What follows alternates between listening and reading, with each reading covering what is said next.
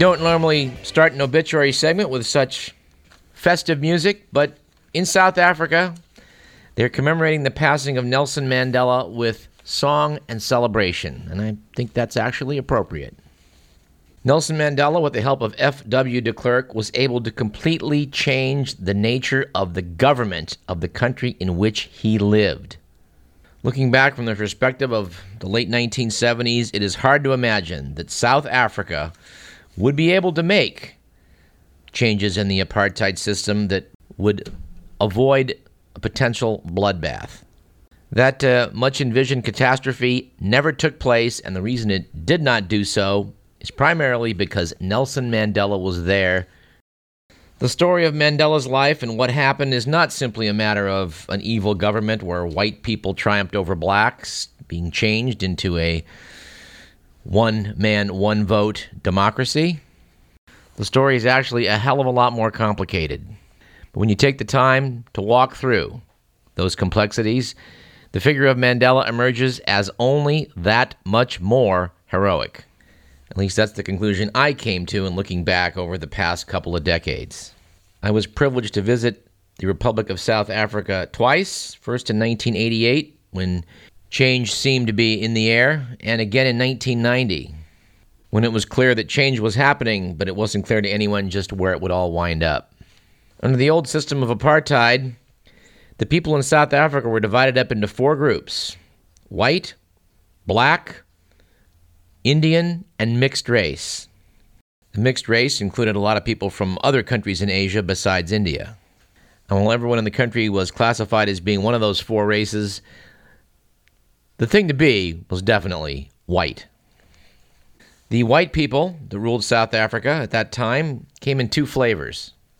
The first were descendants of the British Isles who spoke English. Actually, we should call them the second. The first, more properly, were the descendants of Dutch and French Huguenot settlers who were to blend into what would be called Afrikaners. The whites themselves had a bit of a shaky coalition. The Afrikaners were very conservative and when the English started running uh, Cape Province and Natal Province in the way that they saw fit, the Afrikaners packed up and moved inland in wagon trains, much like the old west of America got settled. Unfortunately for the Afrikaners who moved inland and wanted to be left alone to live life as they would see fit, uh, the world's greatest deposits of gold and diamonds were then discovered in their territory, which uh, brought the English back in. There are many native tribes of black people in South Africa. The two largest were the Xhosa, of which Mandela was a member, and the Zulu, from which we have the current president of South Africa, Jacob Zuma. Nelson Mandela was born in 1918, and although his father was a local chief, his, his family apparently could not become members of the local royalty. Rather, they were the counselors to the royalty. As a young man, Mandela embarked upon a career that uh, I imagine he thought at the time would lead to him being a privy counselor to the local royalty. He never, of course, wound up there. His mother was a Methodist and sent him off to Methodist school. He was later to attend a Methodist college where he would meet Oliver Tambo, his future comrade uh, in the struggle against apartheid. At this stage in life, it is said that he developed a, a healthy respect for democracy and for people from all cultures. In his late teenage years, Mandela apparently had friends who were connected to the African National Congress, a movement dedicated to political change. But Mandela himself did not get involved. He was actually a vocal supporter of the British war effort when World War II broke out and involved uh, most of the world, including South Africa.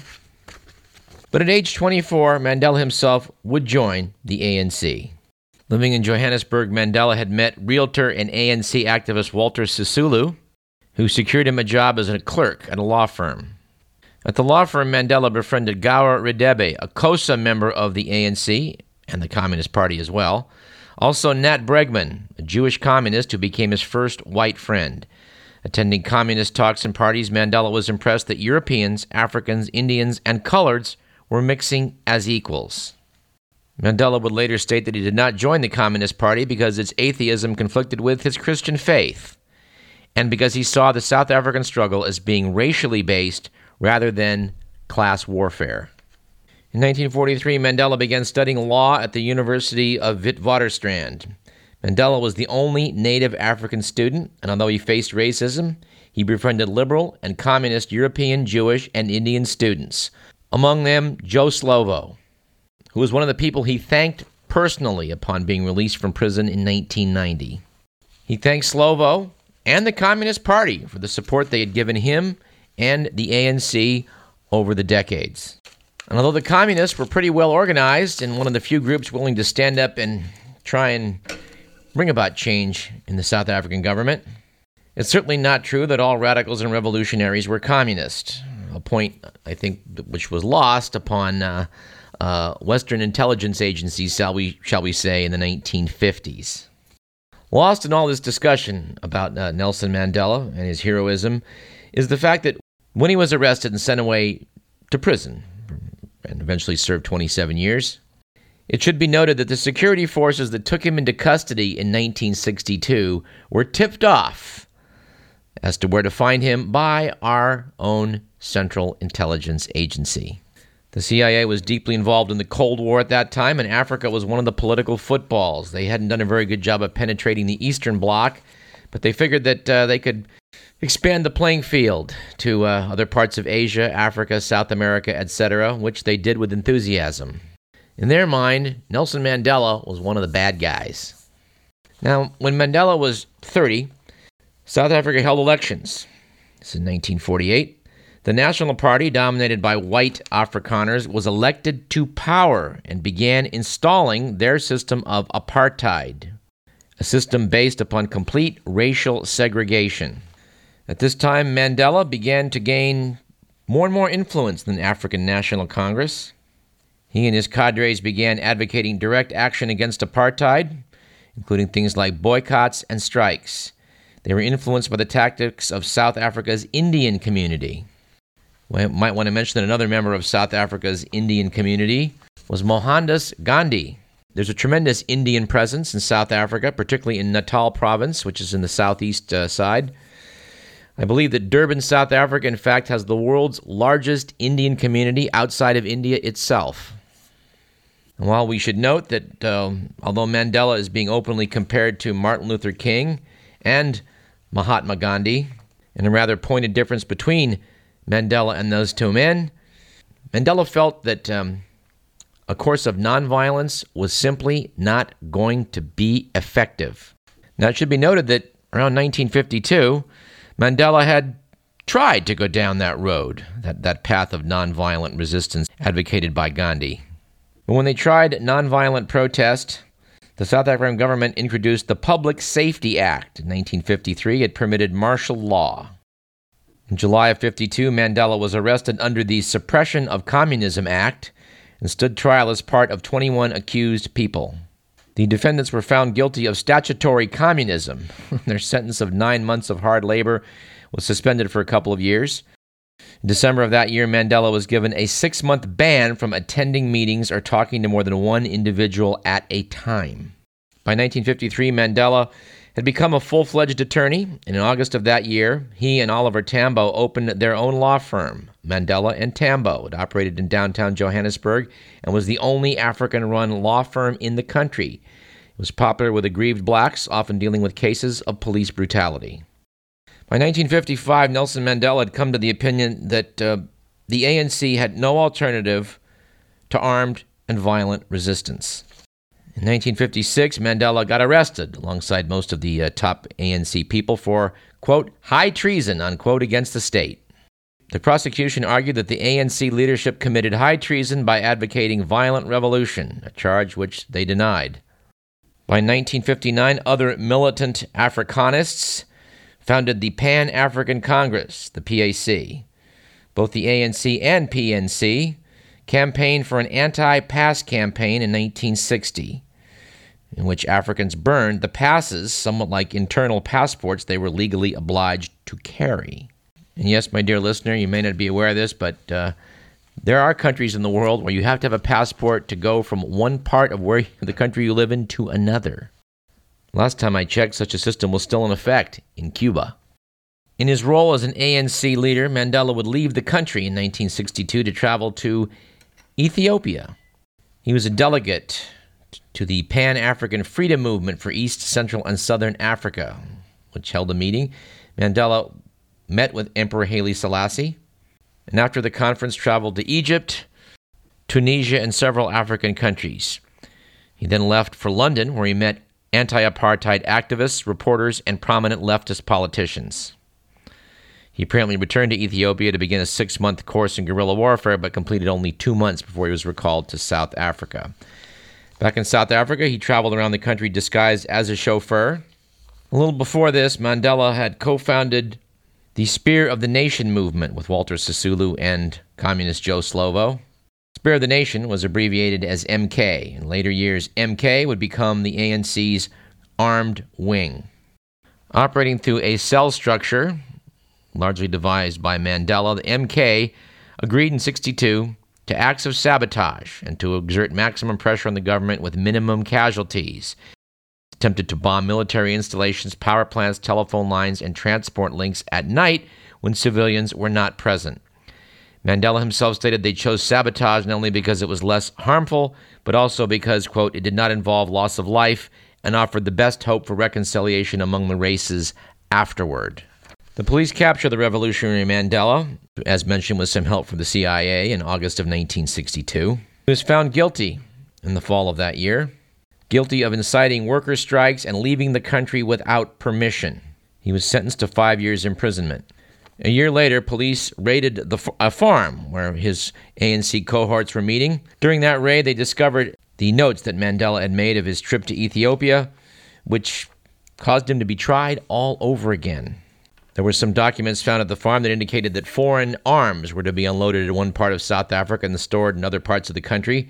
It's still debated to this day as to whether the ANC had agreed to that plan, but the authorities were to make it look pretty bad in court. At this second trial, Mandela and his uh, co defendants were convicted and sentenced to life imprisonment, a sentence they were relieved to get because all of them had been led to believe that they would be hanged. The defendants did use the trial to highlight their political cause. At the opening of the defense's proceedings, Mandela gave a four hour speech, which ended with those famous words But if needs be, it's an ideal for which I am prepared to die.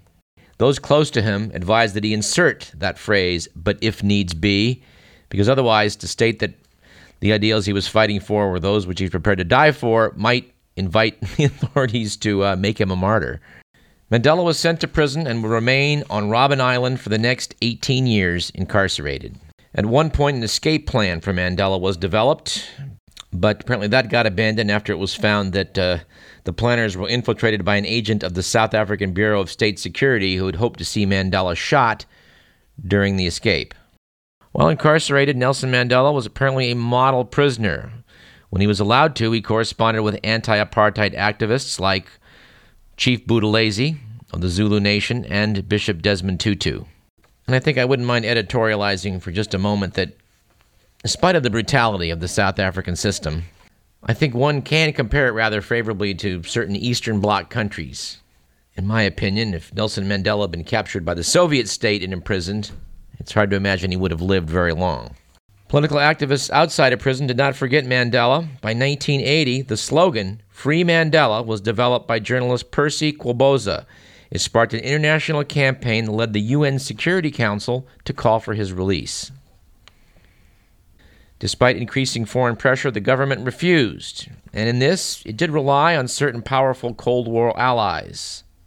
It should be noted, like U.S. President Ronald Reagan and U.K. Prime Minister Margaret Thatcher, both of whom considered Mandela a communist terrorist and supported the suppression of the African National Congress.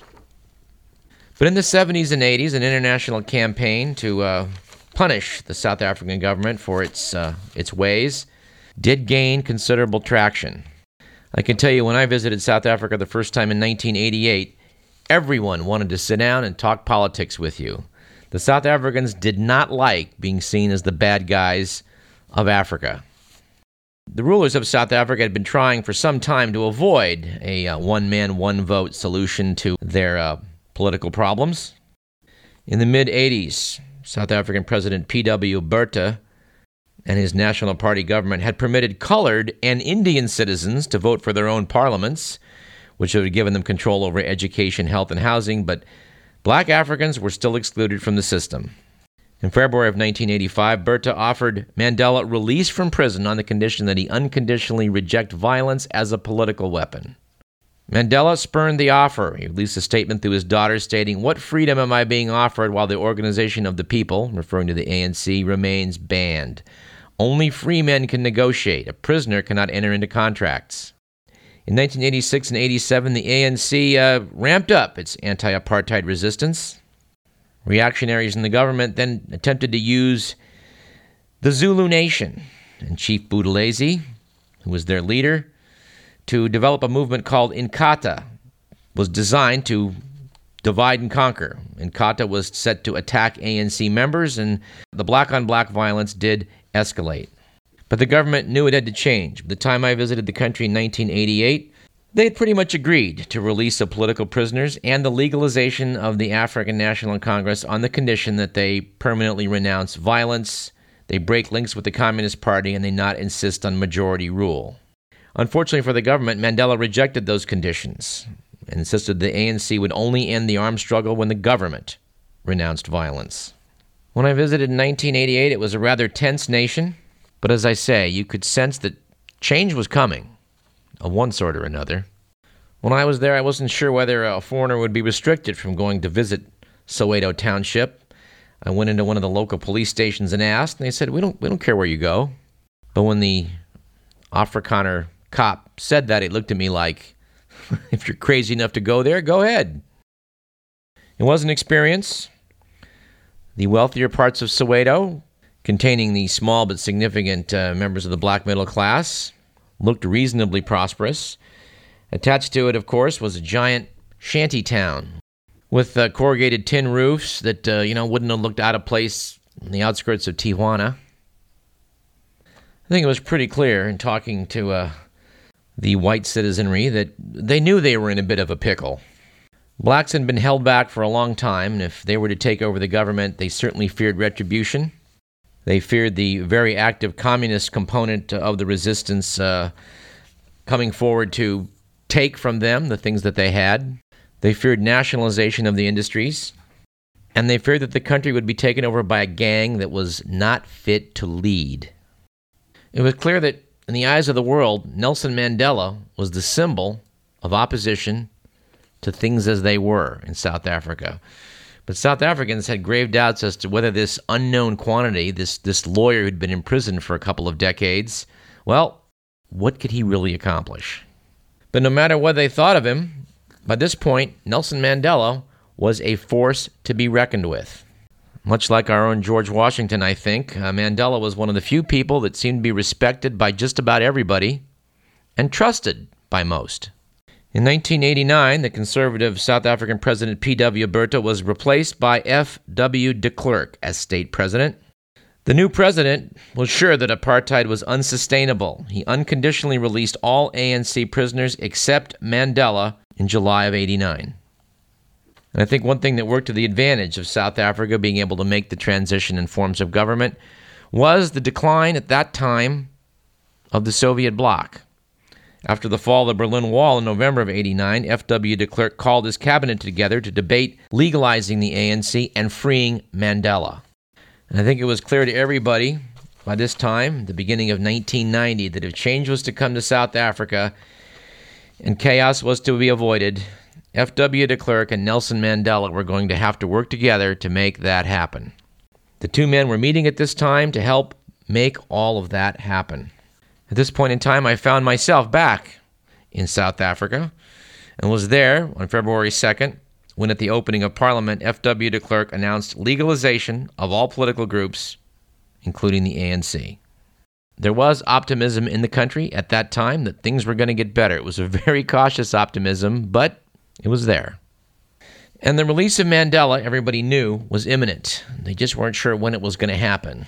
I kept asking everybody, when do you think? The papers were all full of it. Speculation about this, that, and the other. When will he get out? Unfortunately for me, it turned out the announcement that Mandela would be released the next day was made when I was on an airplane somewhere between Johannesburg and San Francisco. If only I'd known. As I arrived back in the Bay Area, I, I, literally walked into my parents' house to see on the television the first photograph of Nelson Mandela in 27 years, taken in the presidential uh, office alongside F.W. de Klerk. It's uh, not at all an exaggeration to say that uh, the fate of the nation now depended upon what could be worked out between those two men. In 1990 and in 1991, Nelson Mandela embarked upon a tour across Africa and a world tour during which time he was welcomed by President Francois Mitterrand of France, met with the Pope, John Paul II, in the Vatican, met Margaret Thatcher in the UK, and met the first President Bush here in the United States. He traveled to Cuba to meet Fidel Castro, whom he had long admired. He also met the President of India and Sukarno in Indonesia. It's worthy of note that he did not visit the waning days of the Soviet Union, although it had been a long-time ANC supporter. In 1991 and 1992, Nelson Mandela and his ANC allies negotiated with F.W. de Klerk and his governmental allies to figure out how to change the nature by which the country operated. It should be noted that Mandela was under a lot of pressure from those on the left his communist allies wanted to see uh, the country completely revamped, industries nationalized.